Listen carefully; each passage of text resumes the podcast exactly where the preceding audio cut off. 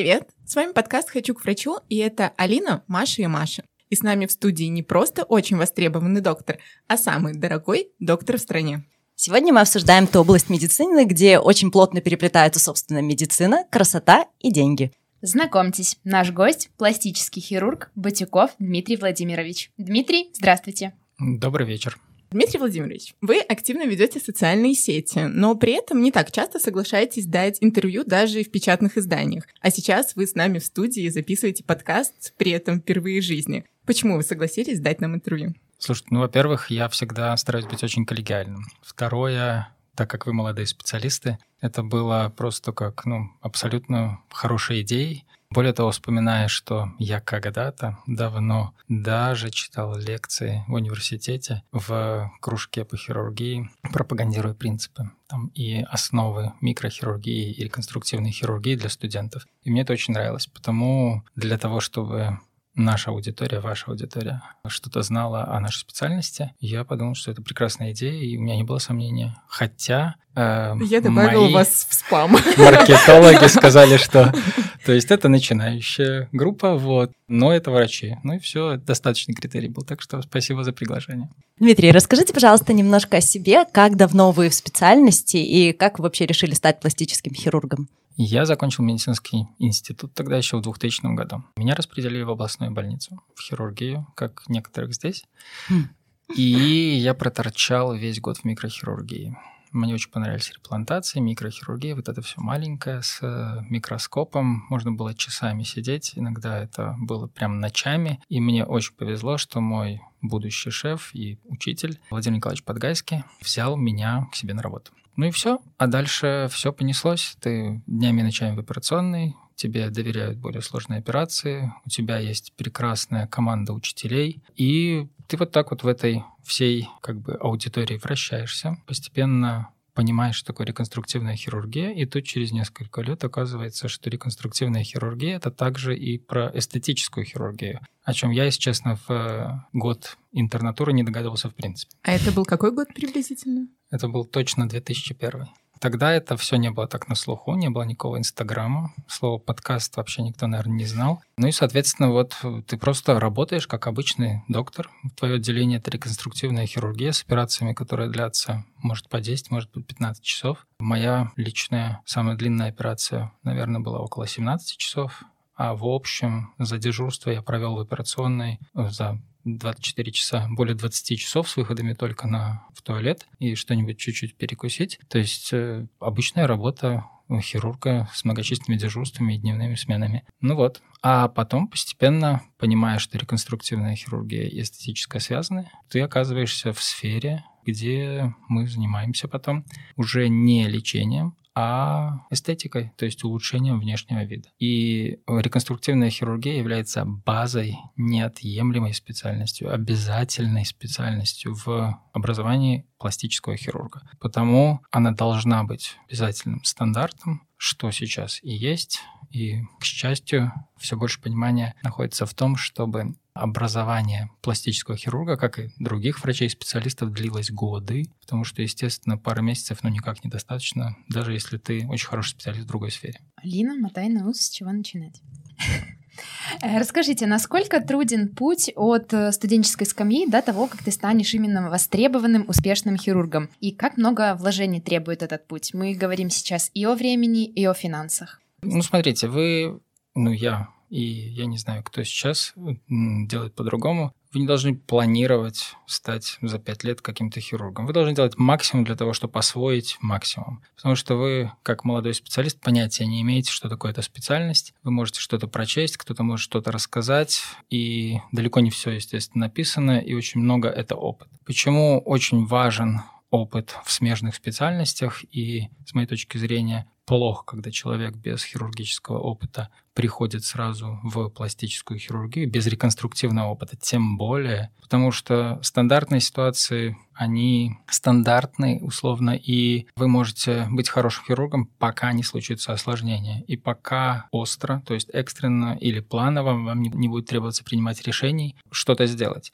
И здесь реконструктивный опыт, понимание кровоснабжения, иннервации, каких-то пластики местными тканями, до чего что угодно, вам очень поможет. Потому вы просто, будучи молодым специалистом, стараетесь абсорбировать максимум того, что есть в вашей специальности. Естественно, очень хорошо, и так было и в моем случае, воспользоваться возможностями каких-то посещений других центров реконструктивной хирургии, пластической хирургии. И я неоднократно был в Германии, в некоторых других странах. Это были несколько месяцев стажировки, в сумме, наверное, может быть, месяцев 8. А для того, чтобы понять, чем дышит другая страна, реконструктивная хирургия там. Так, например, в 2004 году а я был всего три года в реконструктивной хирургии, я понял, что я умею в некоторых моментах больше, чем умеет фахарст, готовый врач, пластический хирург Германии. Не потому, что там только система образования такая, а потому что там руководитель был такой, который ничего не давал делать. И, соответственно, я даже получил по рукам, не фигурально, а реально от операционной сестры, когда попытался помочь при абдоминопластике, иссечь какой-то лоскут и что-то еще сделать, поскольку это недопустимо с их точки зрения было, ну и кроме того, кто я. С другой стороны,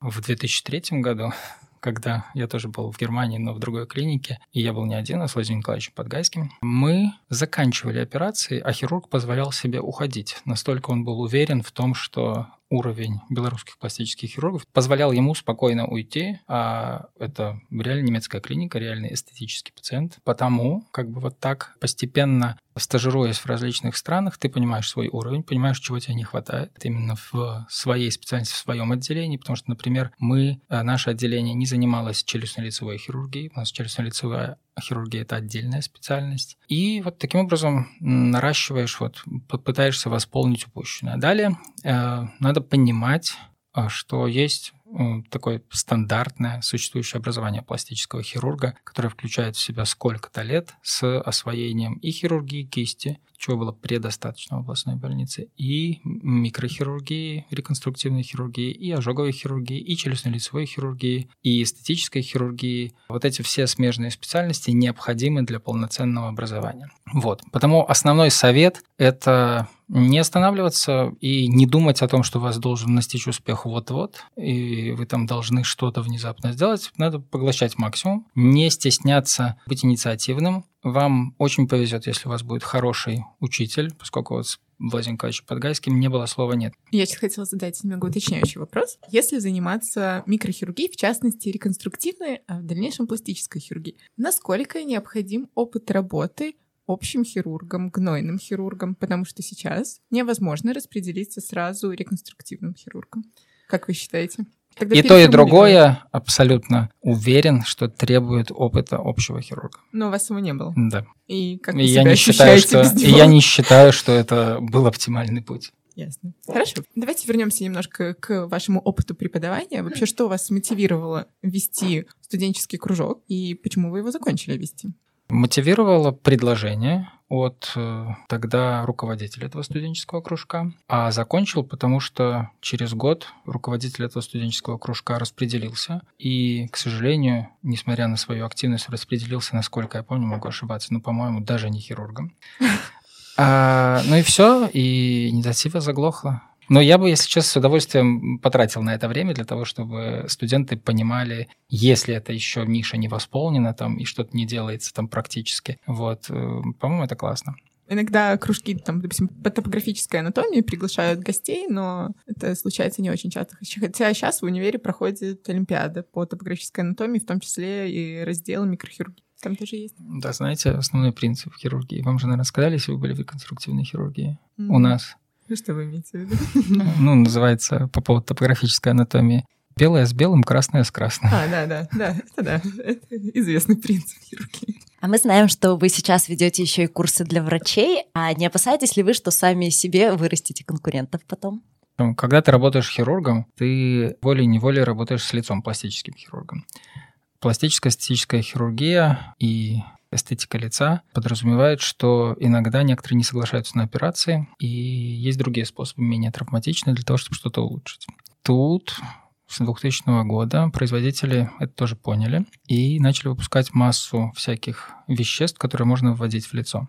И не только в лицо. И не только в лицо, да. Естественно, э, дистрибуторы ищут кого-то, кто более-менее понимает, как это работает или может это быстро освоить. Э, и таким образом я какое-то время был и тренером компании Мерц, э, когда мы учили врачей вводить препарат Радиес, и тренером компании Ивуар, корейские препараты, филлеры, и Аптос, и еще каких-то. И это, опять же, кстати, по поводу образования, очень хорошо для образования. Когда вы хотите понять, насколько вы чего-то достигли для себя самого, не насколько вас ценит пациент, потому что это, ну, субъективно. Вы, может быть, нравитесь только из-за того, что им нравится какой-то стиль поведения или что-то еще. А для того, чтобы понять, что вы на самом деле представляете, вам надо начать выступать. Тогда вы начинаете анализировать свои результаты и начинаете понимать свои сильные стороны и слабые. Анализируя свои результаты, по крайней мере я, я думаю, это почти со всеми произойдет, вы вдруг понимаете, что проблем намного больше, чем вы себе представляли. Поскольку, скорее всего, к вам приходят в основном пациенты, которые довольны, а редко пациенты, которые недовольны, поскольку они будут выбирать другого хирурга, думая, что вы вот не справились, может быть, и не справитесь. Третье, даже довольные пациенты иногда становятся недовольными в течение времени, и это не значит, что вы плохо сделали операцию, это значит, что идет время, что-то меняется и так далее. И вы начинаете задумываться над тем, насколько эффективна какая-то методика, насколько она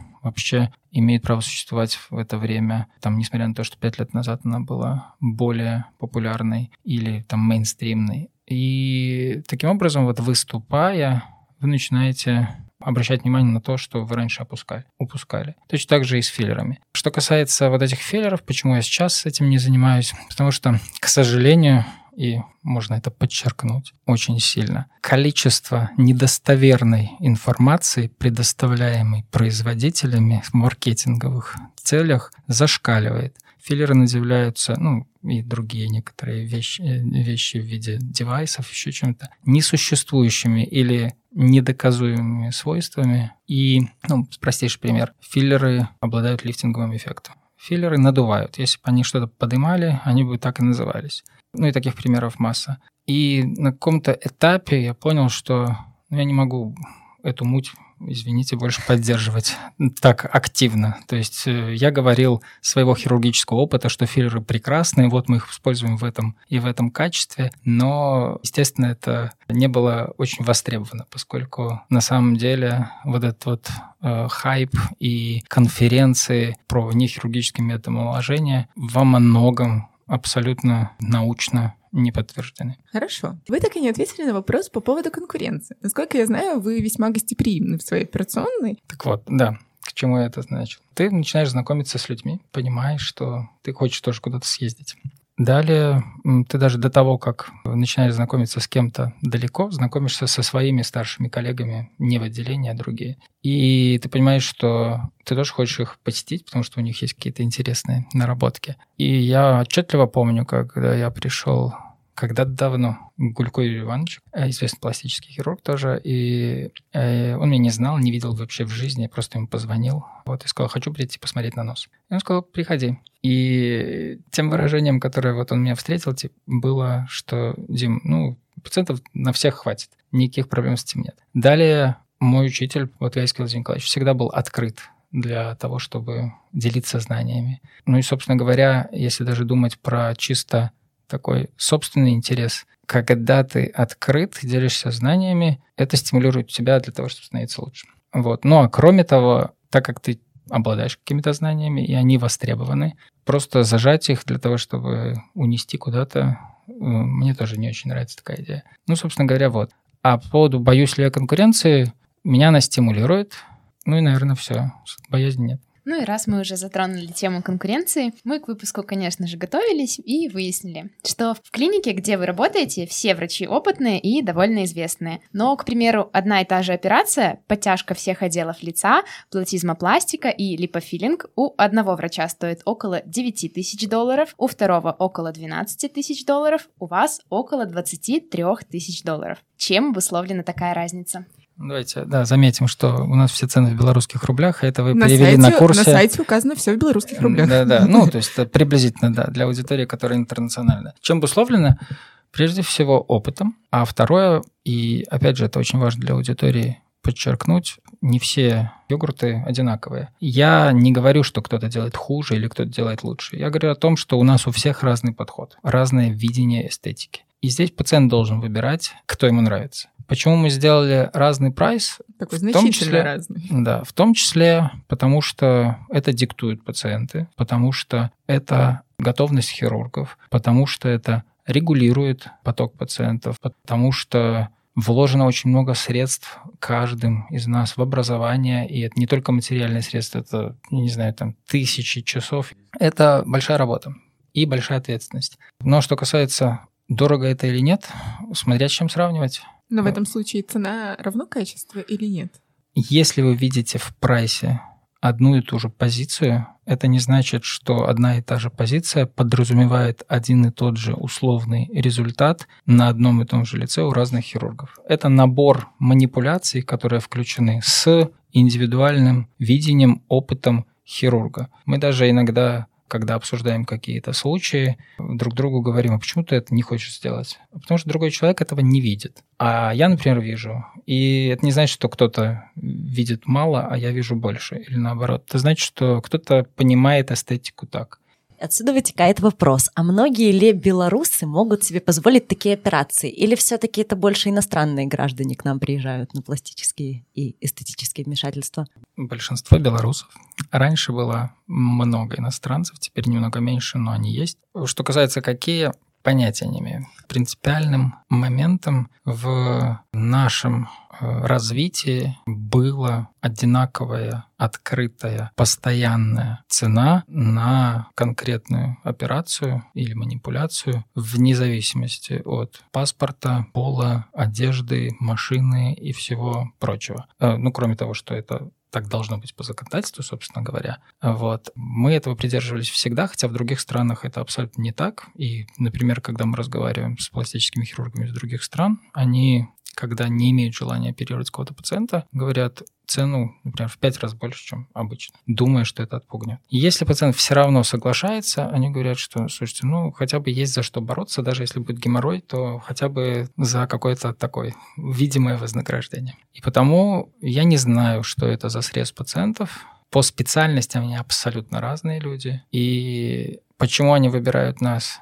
я не могу сказать. Мы не задаем этот вопрос. Мы радуемся, что нас выбирают. Большей частью я уверен, что кроме хирургических навыков, это доверие, которое мы нарабатывали годами, и, может быть, уверенность в том, что при каких-то сложных случаях мы найдем выход, даже если бывают осложнения. Что касается же цены, то стоимость на все услуги у нас закрытая, то есть нет доплат. Человек понимает, сколько он платит с самого начала. Нет такого, что а потом лекарство, а потом еще что-то, а потом еще что-то. Все понятно с самого начала, и потому нас несколько удивляет вопрос, когда говорят, хотя бы примерно скажите. Мы вам скажем ее четко, исходя из плана операции. Другое дело, что план операции возможно сказать четко только после очной консультации. Фотографии и видео недостаточно. Хорошо, если мы говорим о деньгах, то какой процент от стоимости операции может получать пластический хирург в нашей стране? Это вопрос, который, к сожалению, останется без ответа, поскольку мы подписали о неразглашении бумагу всем коллективам. Но в общем это... Мы не конкретно про вашу клинику. А, да, я Так, вам могу сказать, стране. что ну, сложно сказать, потому что ситуация меняется, но когда начинаешь сравнивать, например, что получает пластический хирург в частном медицинском центре и в государственном, то иногда э, государственные учреждения предлагают очень хорошие условия. Очень нечеткий ответ, но какой есть. Какой есть. Да. Хорошо. А как вы пришли к созданию своей авторской методики, известной под названием Freestyle Facelift? И вообще, в чем ее изюминка? В чем Слушайте, ваша ну, фишечка? Значит, по поводу авторских методик. Очень не люблю это слово. И не считаю, что мы там что-то авторское создали. Тут все авторы э, чуть ли не маяковские, если почитать в пластической хирургии, эстетической косметологии. Особенно в косметологии. Вот Мы еще посмотрите. обсудим это. Ой, я с удовольствием. Так вот, если обсудим, тогда потом. А, По поводу фристайл фейслифт. В один момент э, я вдруг понял, что я э, делаю что-то не по шаблону, придумываю что-то конкретно для пациента. Так делает каждый хирург. Но я понял, что это не ложится в название каких-то существующих методик. Оно то так, то чуть по-другому, то я беру какие-то компоненты из одной опубликованной методики, то есть другой. Как-то их сочетаю. Естественно, есть какие-то базовые вещи, но бывают векторы разные. Иногда мы добавляем жир, иногда нет. Это первое. Второе. Когда мы сравниваем результаты, а мы сравниваем результаты, я имею в виду, в научном плане, невозможно понять, какая методика хороша, а какая нет, потому что постоянно какую-то конкретную э, методику замазывают другими манипуляциями на лице. Третье. Конкретная методика, и тут опять разговор о том, что у нас есть несколько хирургов, может быть выполнена абсолютно по-разному в руках разных специалистов. И потому называя ее там high smash или deep plane или композит, композитная подтяжка лица. Она будет абсолютно другой, хотя название одинаковое. Получается, что и... freestyle facelift это просто маркетинговый ход? И получается, что freestyle facelift это э, не следование тому, чему ты научился в чистом виде, потому что я был у э, нескольких специалистов, и я понял, что э, то есть я взял какие-то компоненты, которые для меня работают, и не взял какие те, которые работают в меньшей степени. И мы назвали это freestyle facelift, и в своей первой прям публикации, да, о нем мы написали, что мы, наоборот, хотим, чтобы хирурги, которые придерживаются того же, использовали вот этот там хэштег или какое-то название, потому что, с моей точки зрения, очень сложно в миллиметрах и прецизионно точно описать, что было сделано на лице, чтобы другой хирург мог это точно так же воспроизвести. Ткани растяжимы, ну, куча, куча разных вариантов. И потому фристайл, и мы даже, когда я докладывался на одной из конференций, мы поспорили с доктором, который наоборот Э, очень математически подходил к лицу по поводу «как же так?». Только что был доклад о том, что ну все должно быть четенько, там... Миллиметр там, к миллиметру. Да, вот это золотое вот, как это называется, золотое сечение. Я говорю, слушайте, все фигня, я вообще ничего не измеряю, оттяну, думаю, красиво. глаз, так, типа. Да, зашьем. Некрасиво, распустим. И мне кажется, так работает хорошо, по крайней мере для меня. Ни для кого не секрет, что сегодня социальные сети имеют огромное влияние, и большинство пациентов выбирает себе врача по фотографиям его работ в соцсетях. И как можно верить сегодня соцсетям, если, по сути, любую фотографию, любую работу можно как-то исправить мастерством фотографа, фотошопом, правильно выставленным светом? Что делать пациентам? Пациентам остается только от безысходности поднять руки и надеяться на то, что их не обманывают. Э, мы с этим очень боремся, как и боремся активно с, со всякой вот этой вот нелегальной косметологией. Э, мы гарантируем, что наши фото, кроме света, э, для того, чтобы ну, экспозиция была, не модифицируется никак и никогда. Ну, мы закрываем татуировки, если они там как-то обнажают конкретного человека, индивидуальность. Но все остальное не модифицировано. Кто еще модифицирует? Естественно, мы не знаем. Мы, очевидно, из опыта понимаем, что модификаций очень много, и мы понимаем, какие фотографии, скорее всего, модифицированы. С точки зрения статистики, год 4 назад была статья, которая сказала, что около 80 или 83 процентов информации о пластической хирургии в Инстаграме не релевантна для обычного пользователя, что надо понимать очень много. Вот. Потому для того, чтобы не попасть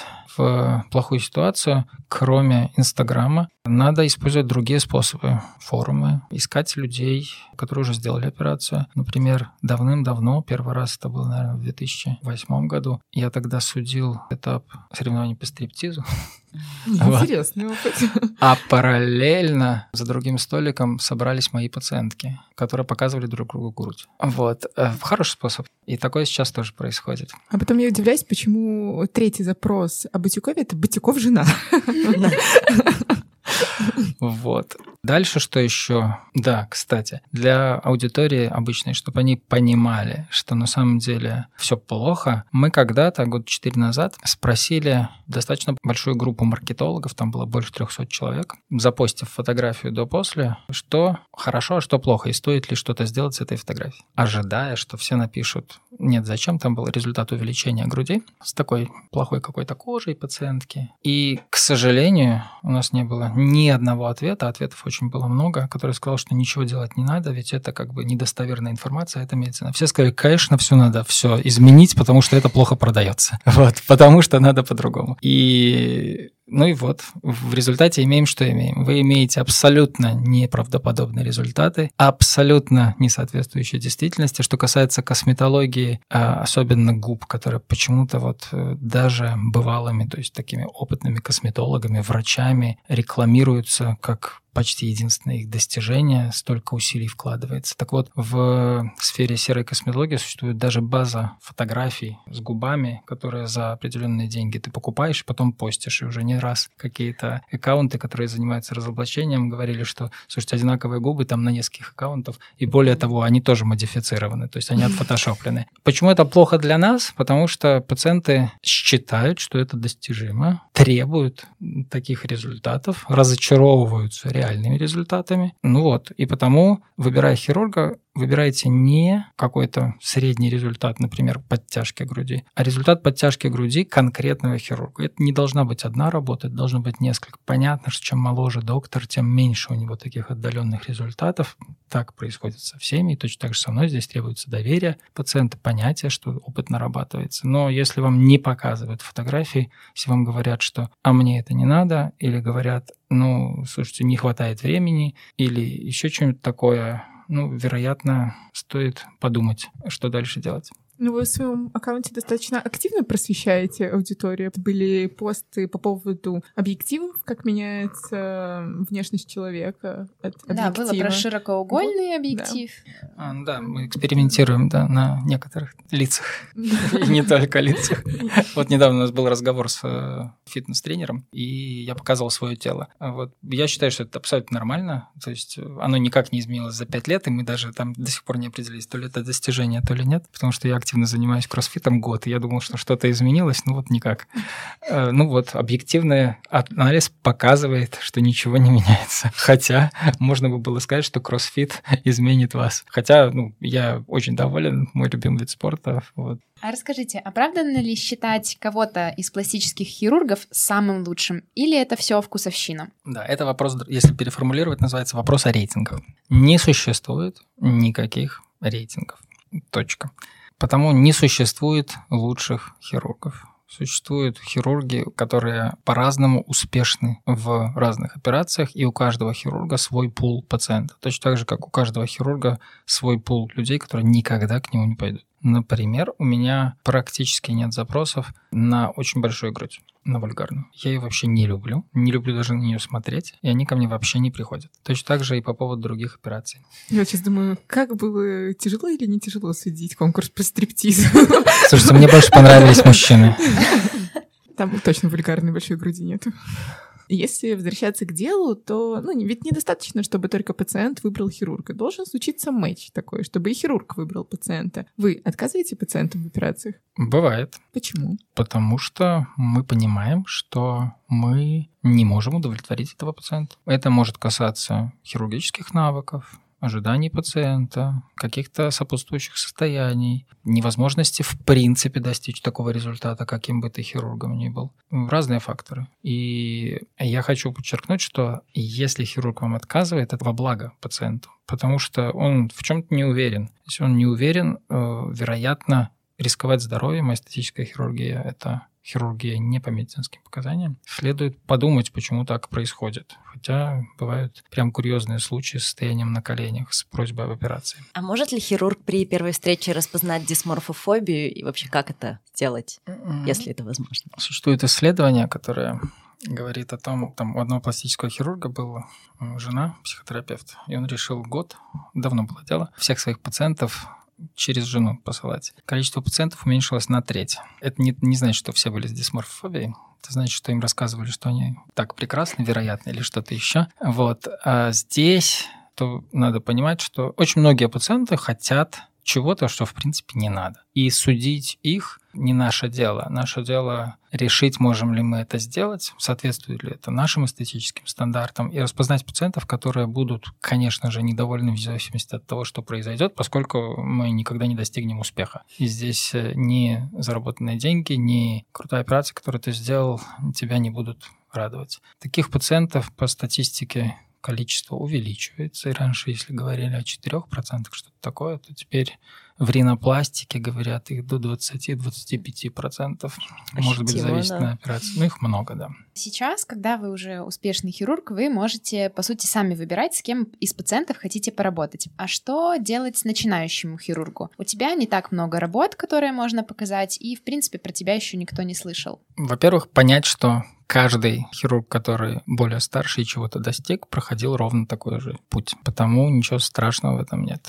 Второе, найти учителя или учителей, который даст тебе базу в том числе и каких-то пациентов, когда будут случаи, когда какие-то небольшие операции, а потом побольше операции будут тебе э, делегированы, так как ты будешь достаточно опытен, чтобы что-то сделать.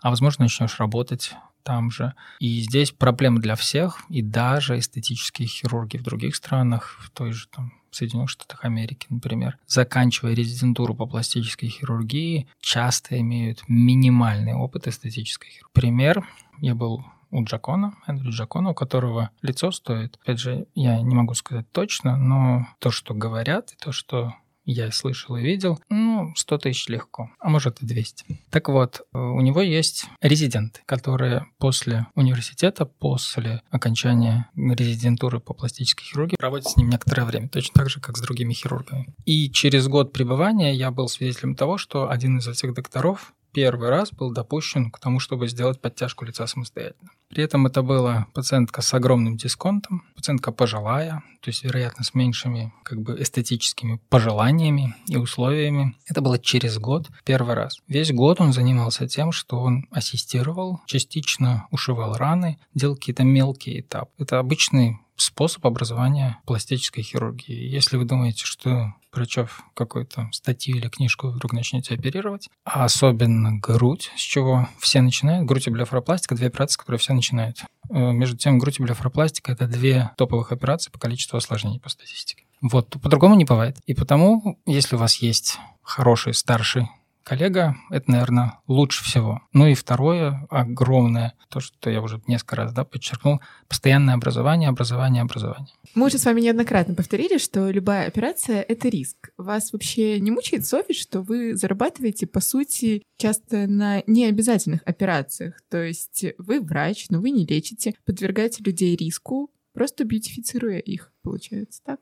Вообще никогда не мучил. Даже не задумывался над тем, что это должно быть э, как-то пробудить во мне какую-то совесть. Не знаю. Хотя То есть мой... вы осознанно человека подвергаете риску, ну, с его, конечно, согласия и желания. С его полного согласия. И мы хотим, что важно, чтобы это было согласие человека, а не согласие родственников, подруги, мужа, настояние кого-то и так далее. Кстати, мой коллега, друг и одна группник часто меня подкалывал тем, что когда он приходил, и мы встречались там где-то, он говорил, ну что, как бы медициной будешь заниматься или нет? Вот, что типа вы тут занимаетесь ерундой, вот, не лечите людей. А некоторые врачи людям помогают. Ну, так, как шутку. А в тему осознанности выбора вы пускаете друзей, там, подруг, мужей на очной консультации пациенток? Да, абсолютно открыто. То есть, если пациентка не против, то может с ней зайти кто угодно, хоть несколько человек. Но бывают другие случаи, когда пациентка говорит «молчи» условно, ну, мужу или кому-то, а он настаивает на том, что он хочет что-то сказать. И я вижу, что он давит. Бывает, кстати, и наоборот, и на мальчиков, девочки давят тоже. И тогда я говорю, что ситуация ну, как бы понятно, вы либо выходите, либо консультация прекращается. Такое бывает редко, но иногда приходится выгонять. Мам, например, приходится выгонять при совершеннолетних детях, которые хотят что-то сказать, а мама говорит, что нам надо, условно, грудь, а девочка говорит, да мне вообще-то она как бы и так хорошо а нам надо. Вот мама говорит про дочку. Вот бывает такое. И тогда вот, ну, естественно, я стараюсь понять эту ситуацию, вот, и потом как бы договариваемся, что мы дальше не пойдем, поскольку вот, на самом деле запроса нет. А часто ли вы сталкиваетесь с осложнениями после эстетических операций и вообще какие они бывают? Ну, я понимаю, что тема обширная, но если такие самые серьезные, может быть. Слушайте, ну, зависит от операции, но, в общем, всем пациентам, будущим, потенциальным, надо понять, что Осложнение – неотъемлемая часть хирургии. Точка. Нет осложнений только у тех, кто не работает. Потому, если ко мне приходит пациентка и говорит, что что мне тут рассказываете, что импланты могут не прижиться, что есть вероятность там чего-то, да мне такого никогда никто не говорил, и вообще вы меня пугаете. Задача хирурга донести, возможно, более полно риски, потому что бенефиты, положительные стороны пациент так видит. И что касается осложнений, то есть такие общие хирургические осложнения, кровотечение, риск при хирургии, например, увеличении грудей минимум 1%. Меньше не бывает в хороших клиниках. Риск нагноения и, соответственно, например, риск потери импланта тоже около 1%. Риск грубых рубцов не очень большой, меньше, чем был там условно 15 лет назад, мне так кажется. Но тем не менее есть. Риск кровотечения, например, при подтяжке лица до полутора-трех процентов. У мужчин больше. И тут очень зависит от того, как мы оперируем, что мы вводим и так далее, как мы ведем пациента, какие маневры мы используем. Ну, то есть осложнения есть, у меня тоже есть. А что вы делаете в ситуациях, если пациент недоволен результатом? То есть вы выполнили свою работу, вам итог нравится, а пациент ожидал полностью другого. Ну, лучше предупредить, чем лечить. Соответственно, надо было договориться на берегу. Естественно, если мы видим, что мы можем лучше, и это потому, что мы что-то не доделали, мы делаем корректирующую операцию. Пациент платит минимум или ничего не платит, платит за материалы условно. Если же это не совпадающие эстетические вкусы при условно общепринятом стандарте красоты примерно совпадающем с результатом операции, а иное абсолютно не было оговорено, то есть мы договаривались о чем-то, мы это приблизительно воспроизвели, вот, а пациент в любом случае себя не принимает, что тоже бывает, то тогда речь идет о том, что делать. Но, естественно, это не неудача операции, это неудача выбора пациента хирургом и хирурга пациентом. В то же время существуют ситуации, когда можно чуть-чуть доделать. Пациент как бы и доволен, а хирург сам видит, что ой, чуть-чуть можно было бы сделать лучше. Или пациент говорит, слушайте, а вот мне тут чуть-чуть, буквально там пол сантиметра, и, конечно, мы идем навстречу. Хотя это новая операция, большинство из них можно сделать под местным обезболиванием. И если это сделать пациента счастливым, это сделать хирурга тоже счастливым. Как часто бывают ситуации противоположные, когда, допустим, пациент в восторге от результата, а вы нет? Понимаете, что вы могли бы сделать и лучше, или видите какие-то недочеты? Постоянно. То есть ты видишь, думаешь, блин, вот это вот было уже можно лучше. Но точно так же, понимаете, мы видим очень много того, что мы, в принципе, можем сделать для улучшения внешности. Но правильным, с моей точки зрения, я тут большинство такое ощущение, но я надеюсь, что многие такие, я, это не доносить пациенту обо всех его недостатках. Потому что на лице можно сделать вагон всего, и все как бы будет получше для пациента. И может это объективно будет лучше. Но сказать пациенту о проблеме, о которой он не понимает, это значит вовлечь его вот эти вот переживания комплексе, да, по да. поводу того, что сделать. И потому я категорически не поддерживаю ни консультации, когда пациент говорит, ну, вы профессионал, говорите, что мне сделать. Э, неправильно ни э, способа консультации, когда пациент говорит, что, слушайте, меня тут э, вот беспокоит чуть-чуть, не знаю, там, губы хочу увеличить, а его раздевают, это реально. И говорят, слушай, тут, ну, и задница не очень, там, и живот-то надо поправить. Губы-то А- не самая большая проблема оказалась. Ну, собственно говоря, здесь, кстати, логика-то есть.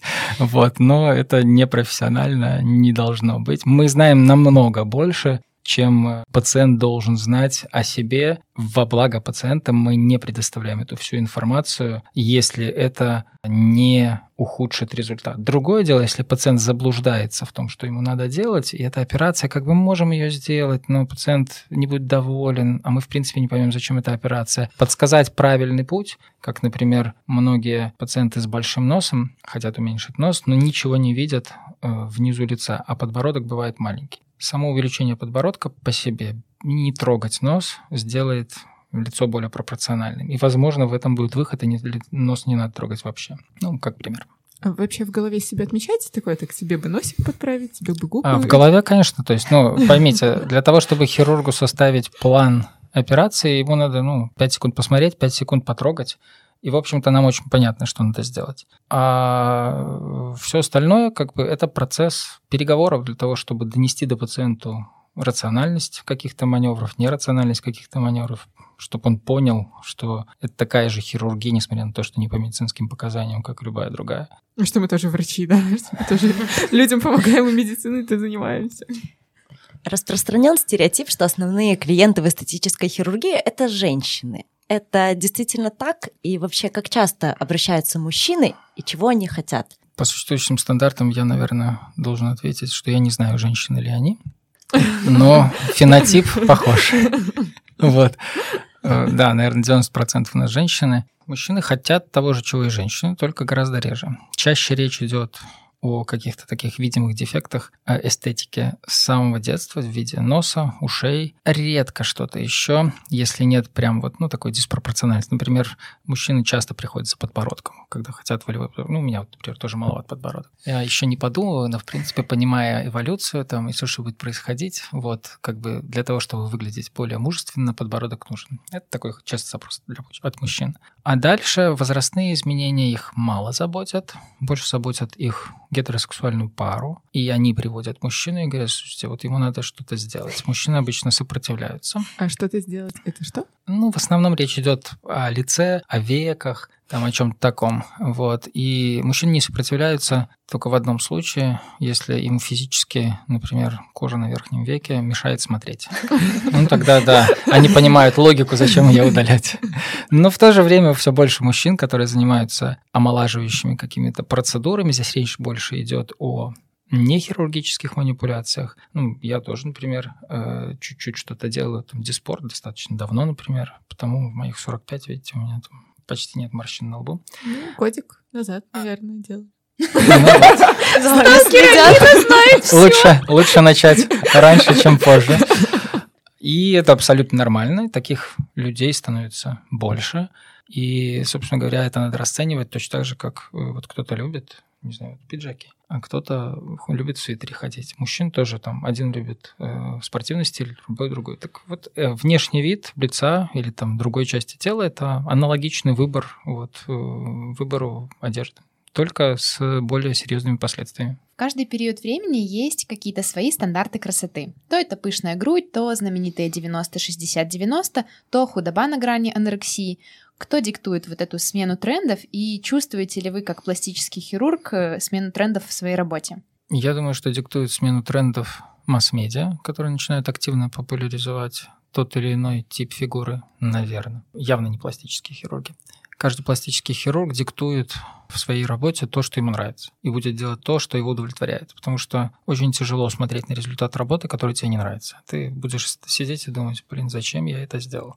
потому что это для тебя не эстетично. Точно так же, как для пластического хирурга, по крайней мере для меня, может быть, не для всех, кто-то может как машина, то есть э, получить результат, который хочет пациент, не думая об эстетике личной. Но я не знаю, как закончить эту операцию, если мне не, знаю, не нравится результат. То есть, ну вот, мне не эстетично, хотя вроде так пациентка хотела, но красиво ли будет, фиг его знает, потому что, ну, мне вот некрасиво. Вот, мы должны наверное, заканчивать операцию, когда нам самим нравится. Тогда и очень хороший принцип, вот, который декларирует Теман Даган, пластический хирург, который занимается только носом в Турции, он говорит, самый главный принцип хирургии носа, если мне нравится, то им понравится тоже.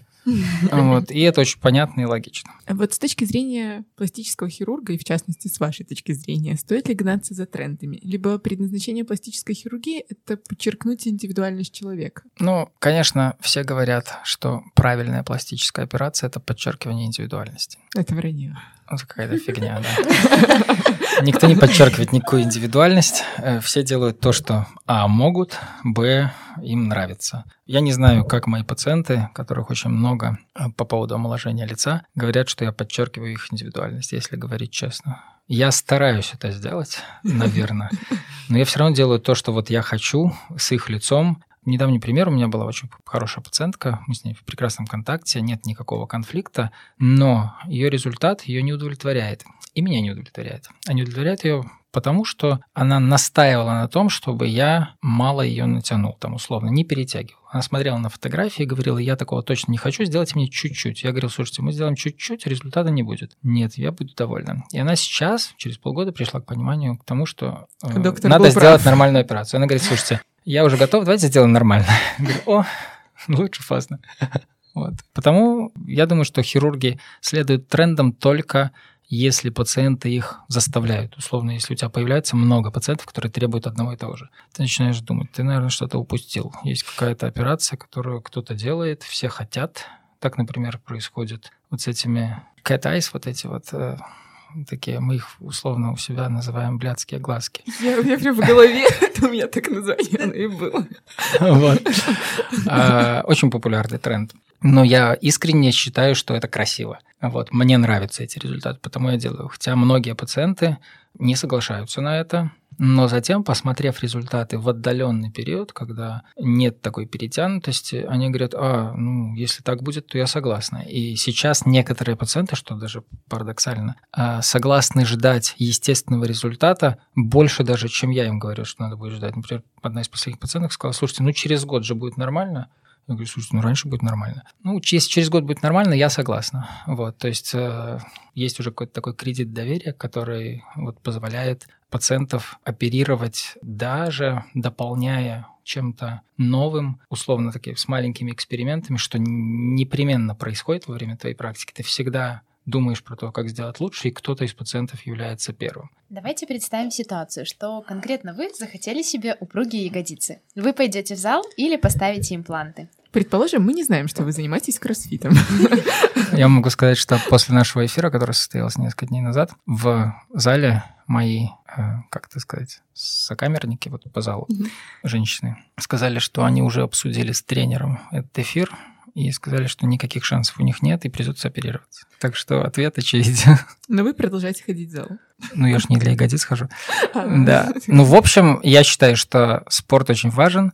Хирург должен доделать что-то на уже ну, как бы условно хорошем теле, тогда это максимальный результат. Если мы переделываем все, то не только рисков больше, травматичность, естественно, больше, но и результаты хуже. Вот что касается ягодиц, вы не достигнете вот этого тренда, который условно в Инстаграме, вот этих пропорций, ну никак в абсолютном большинстве случаев без операции. И более того, не только без жира, но и без имплантов. Да, все-таки анатомические особенности имеют вес. Мы немножко уже затронули тему, что у вас были инъекции красоты.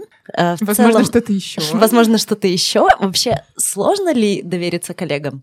Возможно, что-то еще, ну, кроме там стимуляторов коллагена, чего-то такого вот, что мне сложно самому посчитать, но я из-за доверия коллегам это делал, ничего не было. И мне очень просто довериться коллегам. Выбирая, естественно, коллегу, которому я доверяю. Я понимаю, что у него подход научный, что он там не является там продвиженцем какой-то методики без на то оснований. Я просто становлюсь пациентом. Точно так же, как во время обследований, которые там каждый из нас делает. Вот недавно у меня была ФГДС плюс колоноскопия. Пятюречку. Вот. Что-что? Говорю, пятюречку. Я из тех же иммунитивных Вот. людей. И как бы вот я позвонил доктору, она говорит, может, подместное сделаем? Я говорю, ну, давай подместное. Мы с ней весело болтали в это время. То есть ты просто пациент, смотришь на себя изнутри, ну, доверяешь тому, кто делает, думаешь, что, ну, раз ты учишься, и тебе пациенты доверяют, ну, ты же тоже должен быть таким же. Ну, вот так что у меня сомнений нет. То есть вы хороший пациент. Не знаю, наверное. По крайней мере, послушный. Хорошо, раз мы уже затронули тему инъекций. В своем блоге вы очень резкий, конкретный и очень категоричный в отношении косметиков и вообще инъекционной косметологии. В одном интервью вы сказали, что около 80% инъекционной косметологии в Беларуси проводится нелегально. Можете, пожалуйста, объяснить нашим слушателям свою позицию касаемо косметиков и инъекций? Инъекционная косметология – это сугубо врачебная манипуляция. Более того, любые вот эти инъекции могут выполняться исключительно двумя специальностями. В основном косметологами, врачом-косметологом. И врач-косметолог – это врач-специалист, это не врач-терапевт, не врач с курсами косметика, не косметик, условно, которые курсы получаются, не знаю, там за месяц или за что-то, не медсестра, не фельдшер, а исключительно такой же доктор, условно, такого же ранга, как я, врач-пластический хирург, как кто-то врач-офтальмолог, кто-то врач э, хирург сосудистый и так далее. Это косметолог, плюс пластический хирург, поскольку у него спектр манипуляции шире, мы, естественно, не лезем ни в какие пилинги, да, но в плане инъекций. И все. К сожалению, доступность препаратов, серый рынок, э, возможность купить это все в интернете привели к тому, что этим занимаются, черт пойми кто. Нас, как пластических хирургов, это трогает только в аспекте того, что мы имеем дело с большим количеством осложнений. Это нормально, что возникают осложнения, но те осложнения, которые возникают у врачей не специалистов, в общем гораздо серьезнее подход к лечению этих осложнений абсолютно непрофессиональный. Ну и более того, тут очень простой для меня вопрос для всех. Я хочу стать пилотом. Давайте я вас свожу на самолете на Бали. У меня есть опыт целого полета двухчасового в качестве второго пилота. Кто согласен? Никто. Почему вы доверяете свое здоровье, а риски инъекционной косметологии, пусть и статистически не очень значимые, но очень э, серьезные. Например, последний случай, который чуть было не закончился некрозом, некроз – это омертвление тканей, в области лба произошел не далее, как полторы недели назад. Мне известный, в котором в лечении которого я принимал участие. Инъекционная косметология в области носа, носогубных складок, там, губ может закончиться некрозом тканей, может закончиться слепотой. И такие случаи во всем мире были. Потому это врачебная специальность, которая, ну, кроме того, что законодательно врачебная, подвергаете вы себя риску не только осложнений, но и того, что с ним неадекватно, что показывает практика, будут бороться. А здесь время имеет большое значение. Кроме того, при возникновении осложнений обычно, и тут это абсолютно общая практика, пациент остается сам с собой. Ему некуда обратиться, нет никаких документов, нет никаких контактов, его просто блокируют в соцсети. Вот ситуация, которая возникает почти каждую неделю, когда есть пациент, который говорит, я заплатила, вот, возникли проблемы, я не могу достучаться, доктор говорит, сама виновата, кто-то начинает списывать на что-нибудь и так далее. И потому кроме законодательной, да, позиция достаточно категорична. И хирургов-то это меньше касается, это только осложнение. Но это напрямую касается врачей-специалистов, которые, допустив на свое поле непрофессионалов, подвергаются их специальность сомнению в плане эффективности и безопасности, поскольку количество пациентов неудовлетворенных больше. Ну и кроме того, они нивелируют свою собственную значимость, поскольку, естественно, в том числе не могут конкурировать даже по цене, работая на легальном рынке с нелегальным рынком. И если даже думать, что все хорошо в плане рук этого не специалиста, а такое бывает. Вы должны понимать, что юридически никаких прав нет. Второе, что не пойми, что вам колят, препараты, которые поставляются нелегально, могут не так храниться, могут быть не теми препаратами. И я все называю вот случаи, которые как бы вот в мире происходят. Могут быть подменены, могут быть с истекшим сроком годности. Ну, черти что может быть. А давайте немножко вернемся к вашему блогу. Расскажите, часто ли встречается негатив от коллег или пациентов, или мимо проходящих людей, которые в отношении ваших работ могут писать там, что до операции было лучше или там слишком перетянуты? Вот часто бывает ли и что с этим делаете вы лично? Блог это что? Это Инстаграм? Инстаграм, да. Слушайте, э, мы, наша принципиальная позиция, мы не удаляем комментарии какие бы они ни были. Мы можем, может быть, не на все ответить, это абсолютно не требует ответа. И, естественно, я и не уверен, и никогда не был убежден, что все должно всем нравиться. Э, но есть очевидные вещи, когда вместо какого-то нейтрального отзыва, если очень хочется написать, наши комментаторы позволяют себе оскорбление наших пациентов, что недопустимо, или оскорбление там, коллег, что, естественно, тоже недопустимо. В то же время ну, мы абсолютно спокойно к этому относимся. Абсолютно понятно, что довольных в 100% случаях не будет. Вот. Но, естественно, тех, кто опускается до такого оскорбления, бескультурного обращения, парочку мы, вероятно, заблокировали. Мы с вами много очень обсуждали эстетическую хирургию, но вы упомянули, что все таки начинали с реконструктивной хирургии. Почему сейчас не занимаетесь реконструктивной хирургией? Почему отошли от дел? Или, может быть, что-то еще делаете? М крайне мало. Я некоторое время принимал участие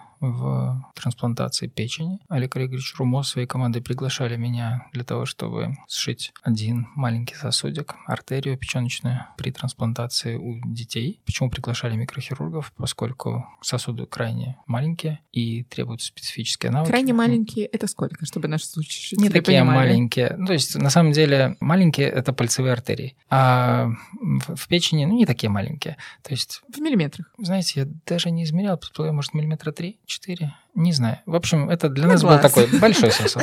А кто их смотрит на глаз? В микроскоп смотришь? Нормально. Шьешь восьмью нулями, 8 нулей, 7 нулей, да, не очень тонкая нитка. Вот когда шьешь 10 нулей, да, это сложно. Но тем не менее, то есть это говорит о том, что это другая специальность, это другие навыки. Вот. А сейчас образовалось отделение, городской центр реконструктивной микрохирургии, да, и меня больше не зовут. Обидно. Да. А Я отработал в микрохирургии лет 14-15 В областной? в областной больнице, да. И, естественно, очень сложно долгое время сочетать и постоянную работу реконструктивного хирурга, и работу эстетического хирурга, кроме очевидного ресурса времени, который ограничен, также и усталость, и, соответственно, меньшая концентрация, ну и увеличение количества пациентов, так как опыт увеличивается в эстетической хирургии, и подрастание нового поколения реконструктивных хирургов, которые тоже хотят иметь доступ к столу. То есть масса факторов, Ну, не хватает? да, не хватает. Вот покопаться люблю, именно поэтому в том числе делаю подтяжку лица и делаю диссекцию с увеличением.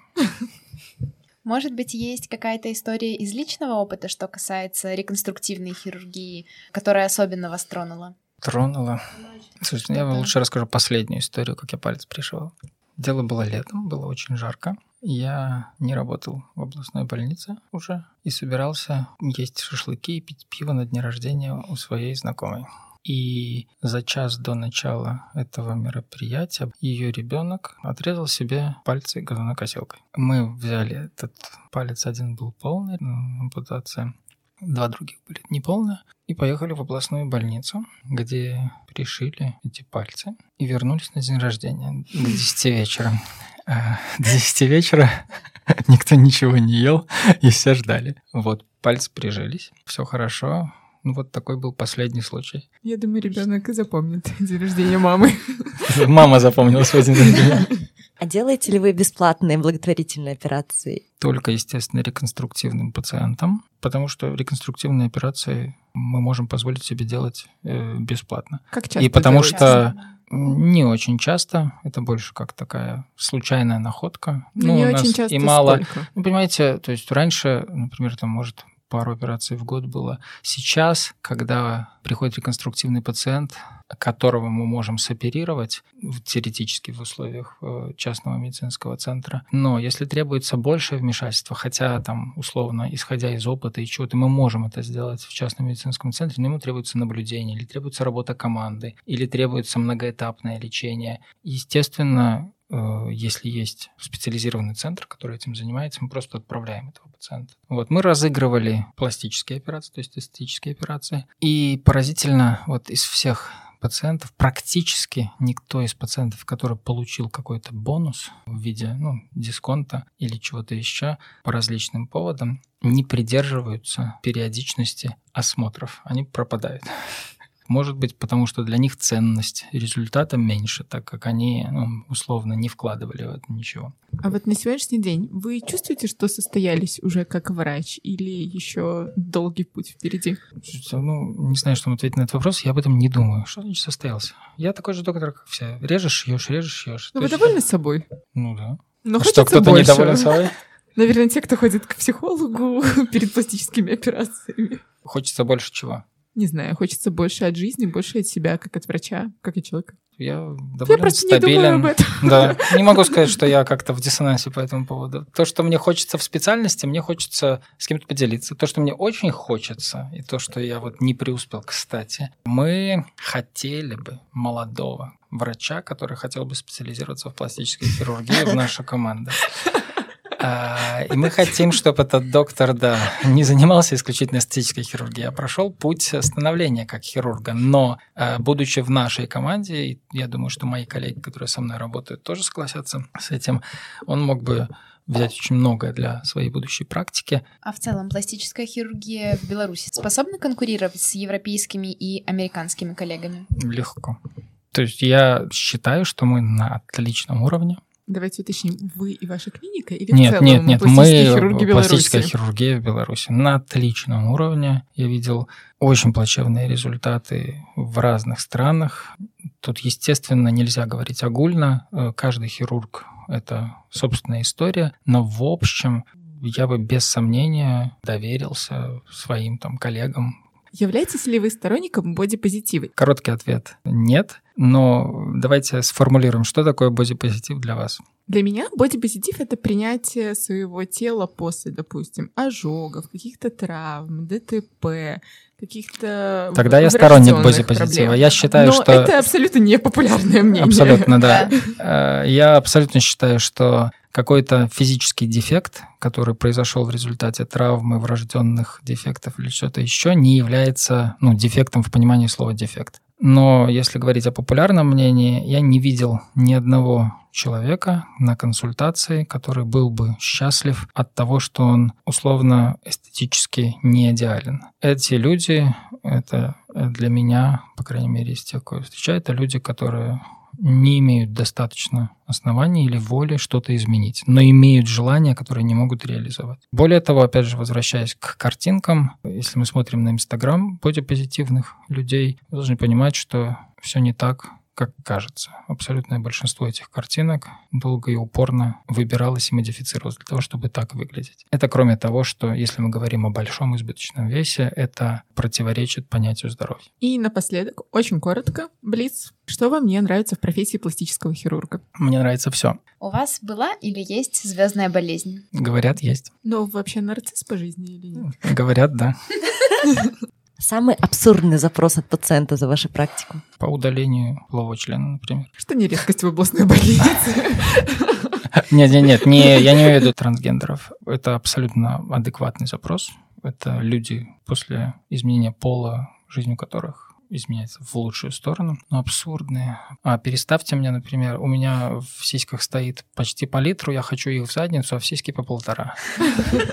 Вот был такой запрос. Вы одиночка или командный игрок? Пластическая хирургия – это специальность такая моно. Но реконструктивная хирургия – это командная работа. В то же время всегда команда позволяет достичь лучших результатов. Если не пластическая хирургия, то кем бы вы были? Юристом. Я вообще собирался на юридический, и я уже пошел к репетиторам, и уже даже сказали, что вроде ничего, математику я сдам. Потом я влюбился в девочку, которая шла в медицинский. Мы с ней вместе пошли к репетитору по химии. А что у вас обычно играет в операционной? Так как мы поколение, как сказали наши маркетологи, во многом потерянное, мы стараемся следовать трендам и из музыки выбираем новые вещи, которые нам советует наша команда маркетологов. Группа Idols, это, наверное, топ. А еще группа вот этих на духовых инструментов. Хорошо, а Мне- если уберем маркетологов, вам самому что нравится из музыки? Не, мне она нравится. Э, Я люблю вокал хороший. Из того, что я не устаю слушать до сих пор, это, наверное, привил мне еще мой отец, это э, группы типа Pink Floyd, вот, Beatles из э, более нового, это Radiohead, когда-то Pet Shop Boys, когда-то Roxette. По этому поводу есть шутка. Когда один из порталов, э, очень известных пластической хирургии, спросил меня, кого из звезд я считаю красивым лицо из женщин, и я начал называть звезды, она мне написала, типа, а кого-нибудь из этого тысячелетия? Что для вас красота? В общем понятии или какого-то отдельной части тела? Нет, давайте в общем. В общем, слушайте, ну, это то, что вызывает удовольствие и желание смотреть. Чем вы увлекаетесь помимо работы? Я люблю петь с игрой на гитаре. Я люблю зимние виды спорта, сноуборд, яхтинг моя реализуемая в настоящее время мечта. И у меня есть дочь 11 лет. Я много времени провожу с ней, и я это искренне люблю. И большую часть времени занимает дальнейшее образование. На вопрос про зарплату вы нам не ответили, а на яхту уже накопили? Нет. А, не-не, смотря на какую. Что вы можете пожелать нашим подписчикам? реализоваться так, как э, они хотят. И копать, копать и копать. Есть очень известный режиссер, который сказал, что он видел много историй успеха в Голливуде, но не видел ни одной истории, когда при этом человек лежал на диване. Так что все в ваших руках. С вами был подкаст «Хочу к врачу» и наш приглашенный гость – пластический хирург Батюков Дмитрий Владимирович. Будьте по-своему красивыми и неповторимыми. Всем спасибо за внимание. Еще услышимся. Thank